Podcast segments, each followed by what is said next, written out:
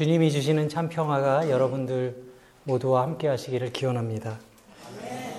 그 여러분들께서는 어, 이번 한 주간을 어떻게 지내셨습니까? 예, 저는 그 지난 월요일에 이제 한국의 어, 어버이 날이라서 부모님들께 이제 전화를 드렸고 또 화요일부터는 어, 3일 동안 이제 항암 치료를 받으면서 어, 지냈습니다. 어, 근데 저를 이렇게 보시는 분마다 어, 살이 찐 것 같다. 얼굴이 무척 좋아 보인다. 이렇게 말씀해 주셔서 어, 되게 기쁘고 또 감사하고 또 제가 실제로 여러분들이 이렇게 보시는 것처럼 이렇게 보여지는 것처럼 또 이렇게 잘 회복하고 있습니다. 어, 여러분들이 늘 함께 염려하시고 또 기도해 주신 덕분이라고 생각하고 그 많은 분들이 함께 기도하는 그 기도의 힘이 늘 저와 제 아내를 붙들어주는 그런 힘이 됩니다. 저는 그 이번 주간에 음, 참 많은 생각을 했어요. 어, 그러면서 오늘의 그 말씀을 좀 생각하게 됐는데, 어, 저는 뭐라 그럴까, 좀 이 거대한 이렇게 역사 속에서 일하시는 하나님의 존재를 좀 생각을 해봤습니다. 아, 우리가 보통 하나님의 은혜를 생각할 때 나의 개인적인 간구나 예, 기도의 영역에서 또는 신앙생활의 영역에서 생각하지만 어, 우리가 크리스천들은 이렇게 하나님의 역사 속에 살아가는 사람들이라고 저는 생각합니다. 어, 그래서 오늘 제일 먼저 어, 저에게 떠오른 성경 구절이 이사에서 어, 43장의 본문이었고요.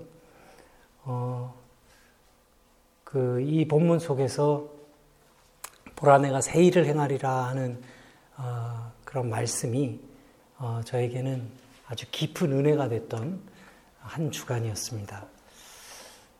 어, 이 이사야서는 우리가 잘 알고 있는 것처럼 그 구약 성경 선지서 중에 이 성경의 축약본이라고 이야기하는 대표적인 예언서입니다. 왜냐하면은 그 이사에서는 모두 66장으로 되어 있어요. 그런데 이 66장 가운데 성경이 66권으로 되어 있잖아요. 그래서 이 이사야서가 이 66권으로 되어 있는데 그 중에 그 39장까지는 이스라엘에 대한 심판의 이야기가 어, 주로 예언에서의 내용을 이루고 있습니다. 그리고 40장부터 66장까지 나머지 장은 어, 하나님의 회복, 회복의 역사, 가 이제 어, 기록이 되어 있어요. 어, 그런데 저는 그 생각을 했습니다. 이 예언서가 이사에서뿐만 아니라 다른 예언서들도 마찬가지인데 우리가 지금 이게 성경으로 이렇게 볼 때는 이것이 이제 지나간 역사의 이야기지만 지금 이사야 선지자가 어, 이 이스라엘 이 백성들에게 이 메시지를 전하고 있을 때는 앞으로 일어날 일들에 대한 이야기가 굉장히 많아요. 그러니까 지금 이 이사야 선지자 또는 그 구약의 선지자들이 활동했던 시기가 언제냐 하면 주로 바벨론 포로 시기예요. 그래서 바벨론 포로기라고 하는 거는 이제 북왕국이 멸망하고 남왕국이 멸망하고 하면서 다시 포로 생활을 70년 동안 하고 이스라엘로 다시 돌아오는 거기에까지 긴 역사들에 대한 기록이거든요. 그래서 약 한, 어, 한 300년에 걸친 어, 역사의 이야기라고 우리가 볼 수가 있습니다. 그런데 이 성경을 읽을 때 우리가 어, 이한 구절 한 구절에 어떤 말씀의 은혜도 우리가 찾지만 저는 이 구약 성경이 우리에게 주어진 중요한 이유는 그 긴 역사 속에서 일하시는 하나님의 존재를 우리로 하여금 깨닫게 하기 위함이라고 저는 생각을 해요. 하나님께서 우리가 우리가 인간의 인간은 많이 살면 뭐 120세라고 그러잖아요. 성경에 이렇게 기록이 되어 있고 요즘 뭐 의료 기술이 좋아져서 어 뭐한 100세 시대 이렇게 주로 이야기를 합니다. 그런데 이 하나님의 시간 속에서 우리가 생각을 해봤을 때는 인간이 살아가는 이 100년이라고 하는 것은 정말 순간이죠. 그죠? 그리고 이 이사야 선지자가 아, 활동했던 그 시기가 약 지금으로부터 하면 한 3천년 전 얘기입니다. 3천년 전 얘기. 너무 오래된 얘기잖아요.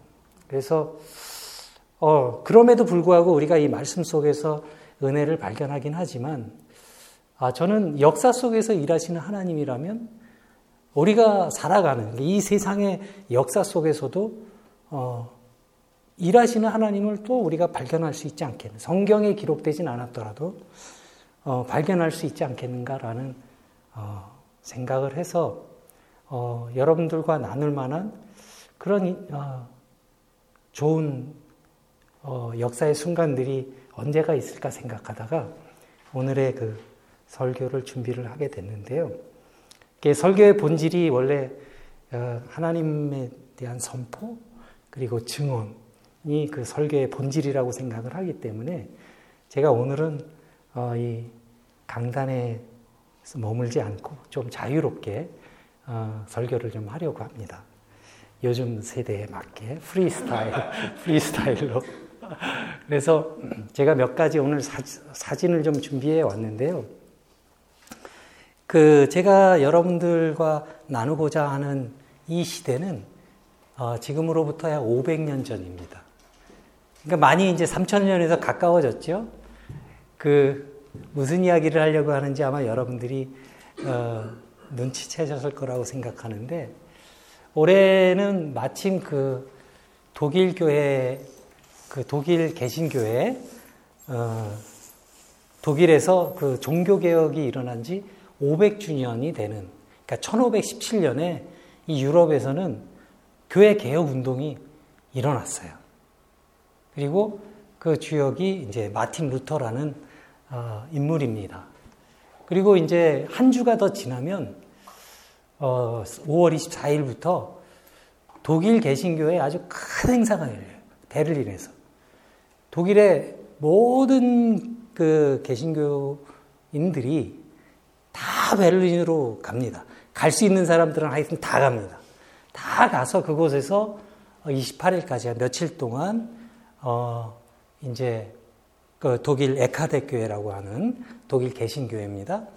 어, 에서 마련한 종교교 500주년 그 프로그램에 참, 참여하고 또 어, 강연도 듣고 어, 하는 여러 가지 이제 프로그램들이 준비가 되어 있어요. 저 역시도 올해 그 독일의 교회가 500주년을 맞아서 어, 과연 어떠한 시대 정신을 이야기할 것인가 굉장히 관심을 가지고 지켜보고 있습니다. 어, 그런 맥락에서 저는 이 교회개혁 운동에서 있었던 그 하나님의 손길, 이것에 대해서 여러분들에게 말씀을 드리고 싶어요. 보통 그 독일에 이렇게 뭐 종교개혁 어, 순례 또는 뭐 성, 성지순례 뭐 이런 이름으로 어, 많이들 오시죠. 이제 목사님들도 오시고 개교회 단위로도 어, 교회를 마, 아, 이 독일을 많이 찾으시는데 그 제가 목사님들을 이렇게 만나봤을 때 어, 거의 95%는 뭘 보고 싶어 하시냐면 마틴 루터가 무엇을 했는지를 보고 싶어 하세요. 근데 이제 어, 저는 조금 다른 시각에서 이 종교개혁을 보는, 바라보는 어, 사람입니다. 뭐냐 하면, 그, 여기 보시는 이 그림은 이제 보름스라고 하는, 여러분들 프랑크푸르트 가시다 보면 그 보름스라는 간판이 나와요. 그 도시에 가면은 어, 이러한 그 동상이 있어요. 어, 마틴 루터가 1521년에 이곳에 와서 이제 재판을 받았거든요. 어, 그래서 어, 그걸 기념하기 위해서 이제 이런 동상을 만들어 놨는데 이 동상을 하나만 보면 어, 이 마틴 루터의 종교개혁의 거의 모든 것을 다 설명을 할 수가 있어요. 그 맨 위에 가운데 있는 저 사람이 이제 루터고요. 예, 가운데 그리고 루터의 루터가 성경 위에 이렇게 손을 탁 얹어놓고 루터의 그 발 밑에는 글귀가 하나 써 있습니다. 이 슈테에 히어 이시칸 니히트 안더스. 곧 헬페미어 아멘. 이런 그 유명한 어, 말이 쓰여져 있는데 어, 그거는 이제 재판을 받으면서 어, 루터의 그 강한 어떤 의지, 그 교회가 새로워져야 된다라고 하는 것에 대한 의지를 강하게 이제 표현한 어, 그런 문구가 거기에 새겨져 있습니다. 근데 제가 말씀드리려고 하는 것은 루터에 대한 이야기가 아니고요. 이 루터가 서 있는 동상 밑에 여기를 보면 여기 요 밑에 보면은 네 사람의 동상이 있어요. 자, 다음 그림을 한번 볼까요? 네. 그 루터가 서 있는 동상 밑에 있는 예, 동상 네가 네명 중에 한 사람입니다. 이분은 누구냐 하면은 피터 발도라고 하는 사람이에요. 그 어디 분이냐 하면 북부 이태리 그리고 그 북부 이태리가 프랑스 쪽으로도 붙었죠. 거기에서 이제 아, 아 프랑스에서 활동했던 분이에요. 프랑스 프랑스 분이에요. 피터 발도. 근데 프랑스와 북부 이태리 지역 옛날에는 이제 지금과 같은 국경이 명확하지 않았던 시대이기 때문에 그쪽에서 이제 활동했던 분인데 그 이분은 그 12세기 말 1190년 뭐 요 무렵에 이제 돌아가신 분인데 이분이 왜 이 여기에 있냐 하면 가장 먼저 어, 교회 역사에서 가장 먼저 교회 개혁에 대한 어, 언급을 하신 분이었어요. 그리고 자기가 가지고 있던 어, 재산을 다 팔아서 가난한 사람들에게 에, 나눠주고 그리고 어, 죽을 때까지 어, 청렴한 그런 삶을 어, 살았던 그런 교회의 역사에 나오는 그 개혁전에 있었던 개혁자 중에 한 분이세요. 그래서 지금도 그 이태리 그러면은 바티칸, 캐톨릭이 아주 강하잖아요. 근데 그 이태리에도 개신교가 있습니다. 그 개신교가 발덴스파예요. 발덴스파라고 그러는데 북부 이태리 지역에만 어, 거기에 이제 주로 있는데 여러분 이게 많이 익숙하시죠? 이게 뭔지 아세요? 우리 교회 로고예요. 우리 교회 로고. 그, 그리고 이렇게 쭉 빙 둘러서 lux lucet in tenebris라는 말이 써 있고 여기 이제 우리 그 Eurolux Korean Church in Luxembourg 써 있죠. 어, 제가 처음에 왔을 때 우리 교회 로고를 딱 보고서 아, 뭘 좀 아는 분이구나. 이걸 누가 만드셨는지. 예, 이렇게 생각을 했는데 이 다음 그림을 한번 보세요. 여기 비슷하죠? 그써 있는 문구도 어, 그 Lucet in tenebris라고 하는 Lux lucet in tenebris라고 하는 말은 라틴어입니다. 그래서 어둠 속에서 빛을 비추라는 뜻이에요. 이게 발덴스파의 문장이에요. 그래서 이렇게 어둠 속에 비치는 촛불처럼 이렇게 타올라라. 그런 의미라서 아마 이제 그런 교회의 역사를 잘 아시는 분이 우리 교회 이렇게 로고도 깔끔하게 만드셨나 보구나. 아주 좋은 교회구나. 이런 생각을 제가 오자마자 했었죠. 네. 그래서 이제 발덴스파인데 여러분들 기억하신 거는 이분이 12세기 사람이라는 것과 그리고 어, 그 프랑스 지역에서 활동했던 분이라는 사실이고 그 다음 그 옆에 있는 분은 그 존 위클리프라는 분이에요. 1384년에 그 영국에서 어 이제 그 목회자로 어 살다가 이제 돌아가셨는데 이분의 업적은 뭐냐 하면 역시 이분도 영국에서 교회 개혁을 주장을 하셨어요. 근데 그 영어로 성경을 번역하기도 했습니다. 근데 이분이 죽고 나서 한 24년 이후에 1415년에 어, 어, 이분이 캐톨릭으로부터 파문을 당해 사람은 죽었는데 그래가지고 우리말로 하면은 이 죽은 사람의 시체를 꺼내서 처형하는 거 있죠. 부관 참시라고 하는데, 어, 그렇게 그, 어, 다시 한번 교회가 이렇게 파문을 시켜서 형벌을 내렸던 그런 분이고, 이분 역시 영국 지역에서 어, 이제 14세기 활동을 하면서 교회가 이렇게 돼서는 안 된다라는 이야기를 하다가 많은 또 어려움을 겪었던 그런 분입니다. 영국에서 활동했던 분이고요. 그 옆에는 이제 이분은 그 보헤미아, 지금으로 말하면 그 체코, 프라하 지역입니다. 좀 누굴까요? 그 얀 후스라는 사람입니다. 1415년에 그 독일 콘스탄츠, 그 보덴제 옆에 콘스탄츠라는 곳에서 열렸던 어 이제 회의에서 불려와서 그곳에서 처형당해요. 화형을 당합니다. 그런데 아주 그 캐톨릭의 그 훌륭한 학자였고 신부였는데 이분은 그 1415년에 가장 먼저 그 모국어로 설교를 하셨어요. 그러니까 그 지역, 그, 그 나라 사람들이 쓰는 말로 설교를 하신 거예요. 그 말은 뭐예요? 그전에는 캐톨릭 그 미사는 라틴어로 드려졌어요. 전부. 그러니까는 농부들은, 라틴어를 배우지 않은 농부들이나 평민들은 알아들을 수가 없어요. 예배를 와도 뭔 말인지 성경도 없고, 어, 그러니까 신부들의 이야기를 알아들을 수가 없었던 거예요. 그래서 이분은 그 모국어로 설교를 하고 중요한 거는 이종 성찬을 했어요. 그러니까 그 우리 그 성만찬을 할 때 떡과 포도주를 떼지 않습니까? 근데 캐톨릭에서는 이종 성찬을 허락하지 않아요. 어, 캐톨릭은 캐톨릭에서는 어떻게 해요? 그 떡은 평신도들과 나누지만 잔은 사제들만 나눕니다. 그래서 그 캐톨릭하고 그 개신교가 만나서 어, 교회 연합 활동을 이렇게 할 때도 가장 어려운 문제가 이 성만찬이에요. 이거는 합의가 안 돼요. 그러니까는 결국은 성만찬을 같이 못하는 경우가 굉장히 많아요. 그거는 이제 그런 것 때문에 그런데 아무튼 이제 보헤미아 지역에서 어, 그렇게 어, 교회 정화 운동, 교회 개혁 운동을 어, 주장했던 그런 분이고 어, 아주 지역에서 존경받던 그런 어, 그 이제 사제였었던 거죠. 근데 이제 교회에 의해서 이제 처벌을 당합니다. 1415년, 15세기 초반의 인물이고요. 다음은 이제 북부 이태리 지역의 사보나롤라라는 피렌체 출신입니다. 그 피렌체 그 에서 이제 1490년대 이후니까 15세기 어, 후반 바로 이제 마틴 루터의 종교 개혁이 일어나기 얼마 안 됐을 때죠.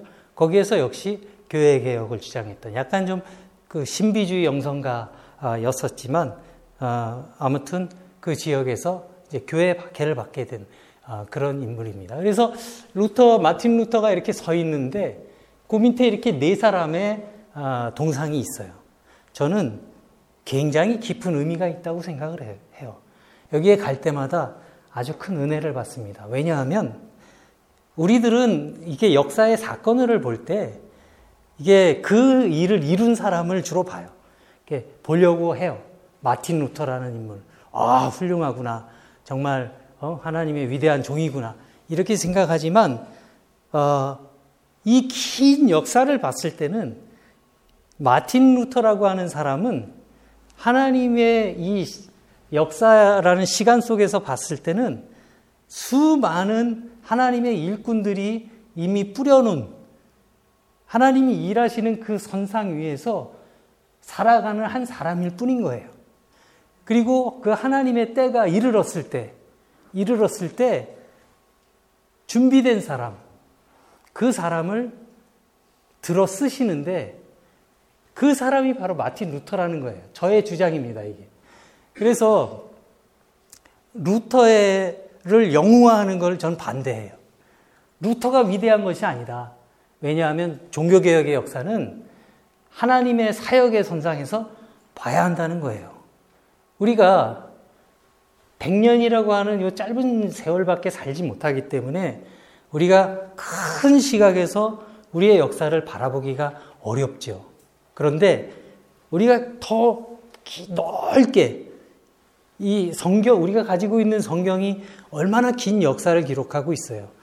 그 안에서 하나님의 사역을 우리가 어, 생각해 봤을 때는 많은 하나님의 일꾼들을 먼저 세우셔서 언제나 하나님은 그 교회가 다시 회개하고 정화되고 다시 본질로 어, 돌아가기를 어, 원하셨던 거죠. 그리고 많은 사람들이 어, 박해를 받는 과정이 있었어요. 그래서 그 저는 그 이 종교 개혁이라는 말도 별로 좋아하지 않아요. 왜냐하면 루터가 이야기한 게 sola fide 오직 믿음으로 어 sola 어 scriptura 오직 말씀으로 오직 은혜로 이렇게 이야기를 했거든요. 그거는 뭐냐 하면 교회가 돌아가야 되는 본질로 돌아가자는 거예요. 그래서 저는 그래서 마틴 루터가 그 가장 먼저 이 보름스를 떠나서 어 그 가장 먼저 착수한 일이 뭐냐 하면 개혁의 첫 번째 작업이 뭐였냐 하면 성서 번역이었어요. 성서 번역. 성경을 제일 먼저 번역했어요. 왜냐? 이 시대의 문제는 사람들이 하나님의 말씀에 대해서 무지한 것이다. 라고 봤어요. 그래서 이 아까 이제 위클리프나 그 많은 성서를 자국 자 모국어로 번역한 사람들이 있었지만 루터는 루터가 루터의 성서 번역이 위대한 거는 이유는 뭐냐하면 구약 성서는 히브리어로 써 있잖아요. 그리고 신약 성서는 그리스어로 써 있단 말이에요. 이 원전에서 독일어로 번역한 어, 그러니까 원전에서 모국어로 번역한 어, 작업을 했기 때문에 어, 루터의 이 성서 번역이 어, 위대한 겁니다. 저는 그래서 이러한 그 맥락에서 봤을 때 하나님의 일이라고 하는 것은 내가 뭔가를 이루려고 노력해가지고 되는 것도 아니고 내가 그 만약에 그 그러한 그 하나님의 교회를 새롭게 해야 된다는 포부를 갖고 있다고 해서 내가 이룰 수 있는 것은 아니라고 생각해요. 하나님의 때가 이르러야 하고 그리고 하나님의 쓰임을 받기 위한 준비된 그런 준비된 사람이어야 한다는 거죠. 그리고 여러분들도 이제 잘 아시겠지만 그 루터가 성서를 번역했어요. 근데 이거는 성경책을 번역하는 그 의미를 훨씬 뛰어넘는 사건이에요. 하나님의 일이라고 하는 것은 이 루터가 성서를 번역한 그 사건은 독일의 그 역사학자들에게는요, 독일 근대의 시작이라고 이렇게 이야기하는 역사학자들도 있어요. 왜냐하면 그 전까지는 독일어는 이 유럽의 주류 언어가 아니었어요. 변방의 언어였었다면 체계화되지 않은 방언과 같은 그런 언어였었는데 루터가 성서를 번역함으로 해서 루, 독일어라고 하는 언어가 체계화되기 시작하는 거예요. 문법적으로, 어휘적으로. 근데 그런 그 영향력이 사회적으로 굉장한 많은 파장을 일으켜요. 그리고 많은 책들이 출간이 되고, 어, 그러면서, 어, 이 사회가 급속도로 발전해 나가는 거죠. 그리고 많은 사람들이 책을 읽게 되고 성경을 쉽게 구하고 구할 수 있게 되고 그 성경을 읽을 수 있고 그래서 루터가 마틴 저 바티칸의 교황과 이 편지를 주고받으면서 이제 논쟁을 벌일 때 이런 말도 했어요. 어, 이제 비텐베르기에 있었잖아요. 우리 비텐베르게는 이 바티칸의 주교보다도 성경을 잘 아는 농부들이 산다. 하나님, 농부들도 하나님의 말씀 잘 아니까 거짓말 하지 말라는 거예요. 당시에 시대의 문제를 꿰뚫어 봤었던 거예요. 그래서 루터의 그 업적이라고 하면 바로 이 하나님의 말씀을 사람들에게 누구나 쉽게 이해하고 읽을 수 있는 말씀으로 되돌려 놓은 것. 그리고 하나님이 때가 됐을 때, 하나님의 때가 이르렀을 때 쓰임 받을 수 있는 준비된 종이었다라고 하는 겁니다. 저는 그래서 루터도 역시 수많은 성경의 다른 인물들처럼 하나님이 사용하신 도구이며 하나님의 어, 막대기였다. 저는 그렇게 어, 이곳에 갈 때마다 그런 생각을 합니다. 어, 시간이 많이 지나서 좀 짧게 요약을 좀 하겠습니다. 어, 요 밑에 이제 네 사람이 있지만 요 겉에도 네 사람이 있어요. 이분들은 뭐냐 하면 이분들은 그 루터와 동시대에 살았던 사람이에요. 우리는 보통 잘 모르면 역사를 잘 모르면 루터가 모든 걸 다 이루었다고 생각을 해요. 근데 루터는 절대 혼자서 모든 걸 이루질 않았고요. 그만한 능력은 없었어요. 루터에게는 루터를 보호해주는 사람들이 있었어요.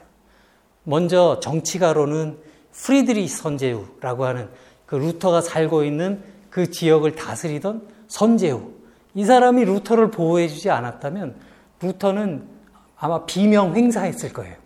언제 어디서 죽을지 모르는 그 그러니까 교회에서는 파문당하고 신성 로마 제국 황제로부터는 어 그러니까 제국의 신민이 아니라고 하는 그런 박탈 그 시민권이 박탈됐기 때문에 루터는 누가 죽여도 죄가 안 되는 그런 신분이었던 거예요. 그렇지만 루터에게는 루터를 보호해 주는 사람들이 있었고 또 뒤에 있는 이 사람들은 루터의 동역자들이었어요. 그 루터는 이제 그 연설도 잘하고 설교도 잘하는 사람이었지만 그 멜랑톤이라고 하는 그 동료는 아주 학자, 아주 치밀한 이론가였었어요. 그래서 루터를 도와서 어, 루터의 새로운 가르침들, 교회가 새로워져야 한다고 하는 새로운 가르침에 대해서 그걸 잘 정리를 한 겁니다. 그렇지만 그렇게 함께하는 동역자들이 있었음에도 불구하고 이 종교개혁의 역사는요, 자그마치 100년 동안 유럽에서 계속 갈등의 원인이 됩니다. 그래서 1525년에는 독일 농민전쟁이 일어나고 3년 동안 아주 참혹한 전쟁이었어요. 많은 사람들이 희생돼 종교 전쟁이. 그리고 1618년부터 30년 동안은 30년 전쟁이 일어나서 독일 인구의 절반 이상이 어, 죽었습니다. 그러한 그 어, 종교가 빚은 갈등으로 인해서 유럽은 상당히 오랫동안 혼란을 겪었죠. 그래서 우리의 그, 이, 지금 우리가 가지고 있는 이 신앙은 그냥 이렇게 쉽게 얻어진 것이 아닙니다. 많은 믿음의 어, 선조들이 흘린 땀과 눈물과 기도와 그리고 하나님 말씀에 대한 순종이 지금의 교회의 반석이 됐다고 저는 믿어요. 이야기를 정리하면서 시간이 많이 없기 때문에 한 사람만 더 소개하겠습니다. 만약에 루터에게 이 사람이 없었다면 지금의 에반게르시에 키르시에 개신교회는 없었을 겁니다. 이 사람이 누굴 것 같으세요? 마치시는 분에게는 사탕을 하나 드릴까? 에? 누구? 어머니? 부인. 맞습니다. 카타리나 폰 보라라고 하는 루터의 부인이었어요. 근데 이, 이 카타리나 폰 보라는 정말 훌륭한 여인이었어요. 이 루터는 42살에 27살에 카타리나 폰 보라와 결혼을 했어요. 27살이면 젊잖아요. 근데 42살의 루터는 그때 천식 환자였어요. 온갖 지병을 다 가지고 있었어요. 그래서 그 루터 에 반대하는 사람들이 다 루터 죽을 때만 기다렸어요. 저 루터 지금 저렇게 심한 깊은 병이 들었으니 쟤는 오래 못 산다. 이렇게 하고 루터 죽을 때만 기다린 거예요. 근데 이 카타리나 폰 보라가 전직 뭐예요? 결혼하기 전에. 수녀잖아요. 수도원에서 뭘 배웠냐 하면 약, 지금으로 말하면 약학, 약, 약을 제조하는 법을 다 배우고 온갖 당시에 그 여인들이 세상에서 배울 수 없는 모든 것들을 다 배웠어요. 그래서 루터를 치료했어요. 그거를 몇 년 동안, 어, 제가 제일 하고 싶은 게 뭐냐 하면 루터, 그 어떤 책에서 보니까 양조장을 만들어서 맥주, 양조장을 만들어서 루터가 천식 환자잖아요. 이제 맥주를 따뜻하게 데펴서 거기에서 이렇게 맥주 목욕을 하면 천식에 그렇게 좋답니다. 그래서 실제로 그 책도 있어요. 어, 루터가 알았던 병과 그것을 낫게 했던 민간요법. 독일어 그런 책이 있어요. 어, 그래서 어, 그렇게 해서 진짜 그 남편의 병을 고쳤어요. 그리고 어, 굉장히 그 이렇게 살림도 지혜롭게 하고 삼남 삼녀를 둔 아주 그한 아, 가정에 아주 지혜로운 부인으로 그리고 내조자로 어, 뭐 지금으로 말하면 사모지요. 예, 아주 정말 위대한 여인입니다. 그래서 이 그 루터의 적대자들은 예, 마녀가 분명하다. 루터가 죽어야 되는데 저 안 죽는 걸 보니까 루, 저 마녀가 분명하다. 어, 그래서 아주 호시탐탐 기회를 노리면서 죽일 때만 기다렸던 어, 그런 일도 많이 있었습니다. 어, 그리고 루터가 죽은 이후에도 어, 이제 당시에 그 법에 의해서 이제 장남에게 재산이 상속돼야 되는데 어, 당시로서는 아주 파격적으로 소송을 걸어요. 그 내, 그, 내 남편 루터의 그 유적을 지켜야 된다. 그 유지를 받들기 위해서는 이제 지켜야 한다 그래가지고 결국 승소를 합니다. 어, 그만큼 아주 굉장히 활동적이고 적극적인 삶을 살았던 그 카타리나 펀 보라 어, 그가 없었다면은 루터는 56세까지 아마 살지 못했을 거예요. 그리고 어, 지금의 어, 에반겔리시 개신교회는 아마 지금과는 다른 모습이었을 것 같아요.